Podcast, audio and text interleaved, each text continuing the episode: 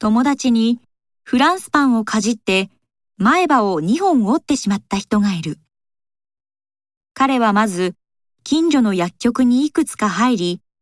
ここら辺でどの歯医者さんが一番いいですかねと聞いて回ったそうである。その結果、あそこが一番、値段も安く、親切で良心的、技術もなかなか、と、最も推薦の声の高かったところへ行ったという。バッチリだったよ、この差し歯、と、